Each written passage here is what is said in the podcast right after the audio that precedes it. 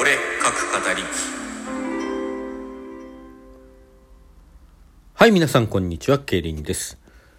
えー本日はですね、ハッシュタグ企画、オペフラ、こちらに参加していこうと思います。よろしければ最後までお付き合いください。えーこちらのね、ハッシュタグ企画、えーギガ子さんの発案ということでよろしいんですかね。まあ、ただ内容といたしましてはですね、ギガ子さんご本人ではなくて、えー、危機戦のマチパンさんという方がいらっしゃいまして、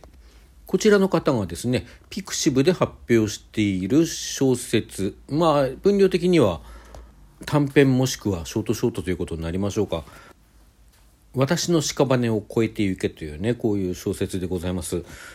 これをみんなで朗読していこうという、そういう企画ですね。まあ、なんでハッシュタグオペフラなのかというのは、まあ、聞いていただければわかるかなと思います。で、私も読ませていただこうと思うんですけれども、まあ、一つだけね、えーあらかじめご注意申し上げておきたいのがですね、こちらの作品、主人公が女性で、その主人公の一人称で書かれておりまして、かつ作中でね、えーセリフを喋ってるのも全て女性となります。まあ、男性の登場人物もいるんですけれども、ちょっとぐらい、一言ぐらい喋ってたかな？まあ、それでね、えー私のいつもの、えーお題で創作の方を聞いてくださってる方は、まあ、お分かりかなと思うんですけれども、私そういう時も特に声色を使うですとか、そういうことはいたしませんので、まあ、女性口調でね、若干女性的な演技もつけながら、こののぶとい声で読んでいくということになりますのでね、まあ、そこのところだけご了承ください。まあ、朗読ですからね、まあ、そういうもんだと思って聞いていただければ幸いでございます。それでは早速読んでいきたいと思います。私の屍を越えてゆけ。作、マチパン。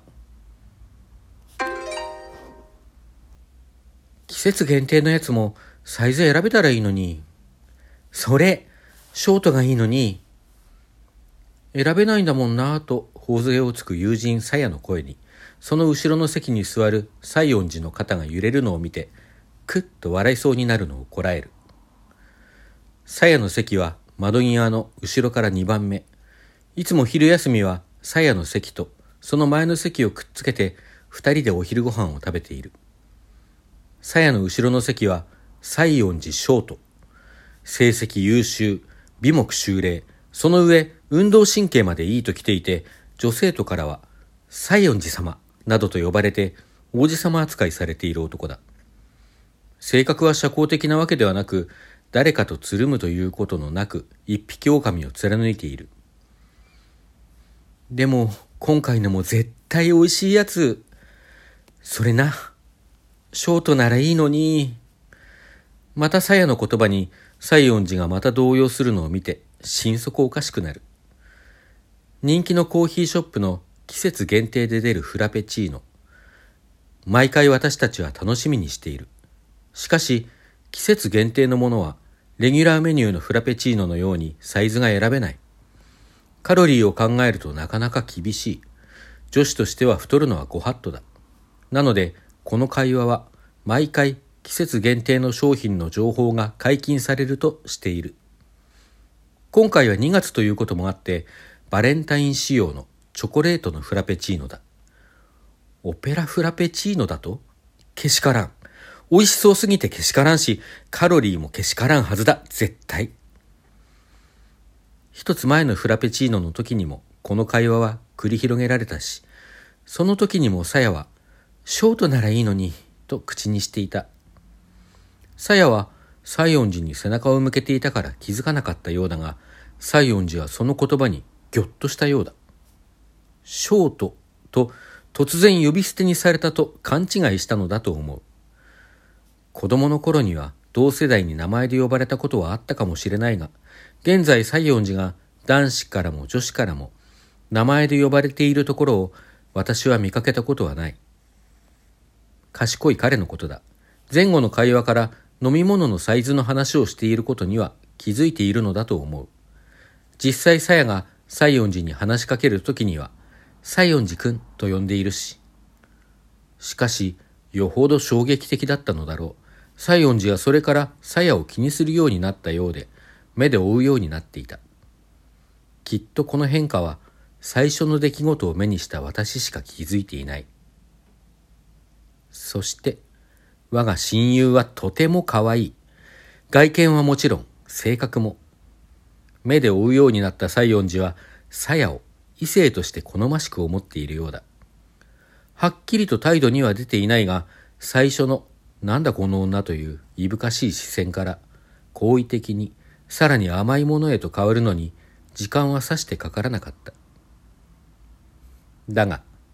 残念だったな、西園寺少年よ。さやは、私が大好きだ。ラブではなくライクだし、それは私も一緒だけど、恋愛脳ではなく好きなもの、好きなことを友達と共有することに夢中だから、君は眼中にない。いつも見たく半分こしよっか。やったゆみちゃん大好き私の言葉にキャーと抱きつく鞘を見た西園寺の顔に、ガーンという文字が見えた気がして、ふふんと鼻で笑ってやった。私の可愛い親友に手を出すというのなら、私を倒すところから始めようか。そして、その屍を越えていけ。いつか、このフラペチーノを半分こする立場は、鞘の恋人に譲ることになるのだと思う。それは西園寺かもしれないし、また別の人物かもしれない。いつか来るその日までは、鞘の隣は私のポジションだ。はい、というお話でした。いかがでしたでしょうか？もう非常に可愛い話ですよね。なんかあの、自分のこう経験に照らしても、自分をこう名前呼びされてちょっとドキッとするというのは分かるような気がいたしますね。それでさ、まあ、あれなんですよね。思春期の男の子ってやつは、うかつにそれ、そんなことで、そんな単純なことで好きになっちゃったりするわけですよ。まあ、そして大体はアホを見るというね、まあ、そんなようなことになってるわけですけど、まあ、この西園寺君、美目修霊、成績優秀、スポーツもできるということなのでね、まあ、そんな奴は私人類の敵だと思ってますけども、まあ、なんかね、うまくいったりするのかもしれないなとか、いろいろ妄想を繰り広げるとも楽しいものでございます。まあ一方ね、私、こう、書き手としてこの3年、3年というか、まあ2年ですか、あの、まあ3回ね、えー、バレンタインものというのをこう書いて朗読してきましたけれどもそういう経験から見てこの作品がですねものすごくその何て言うのかな女の子文化っていうのそのリアルな女の子っていうもののほんのちょっとしたね何か言葉のニュアンスであるとかまあそのフラペチーノの話をねこうしていてあのちょっと多すぎるのよねみたいな話をしているところとかまあそういうなんかすごく当たり前の女の子の日常ってものがすっごく細やかに書かれているなと思ってとてもいい作品だなと思いましたね。まあそんなね雰囲気を崩さずに読めていたらいいんですけどもいかがでしたでしょうか。まあハッシュタグ企画ではありますけどね あの便乗して自分の宣伝もしておくとあの私自身もですねこの、えー、2月にもお題で創作というやつでバレンタインものを書いております。チョコレートキッスっていうタイトルでね、あの収録は上がっておりますので、よろしかったら聞いてみてください。あと、過去作はですね、あの、博多の姉さんあずきさんのねあの2年間やられていた企画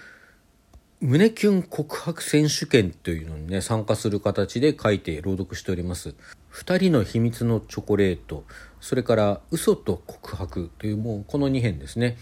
でね今申し上げた3編どれもノートの方でねテキストで読むこともできますので、まあ、よろしければそちらの方でもね見てみていただければなと思いますはい、それではこの辺りで、ギガ子さん素敵な企画をありがとうございます。そしてマチパンさん素敵な作品をどうもありがとうございました。読ませていただきまして大変楽しかったです。本当にね。まあ、マチパンさんね、えっ、ー、と、そのピクシブの方に他にもいくつか作品を挙げてらっしゃるので、ちょっとこうゆっくりね、あの、ちびちび読んでいきたいなと思っておりますので、どうぞよろしくお願いいたします。それでは皆さんさようなら。どうぞ皆さんも良いバレンタインデーをお過ごしください。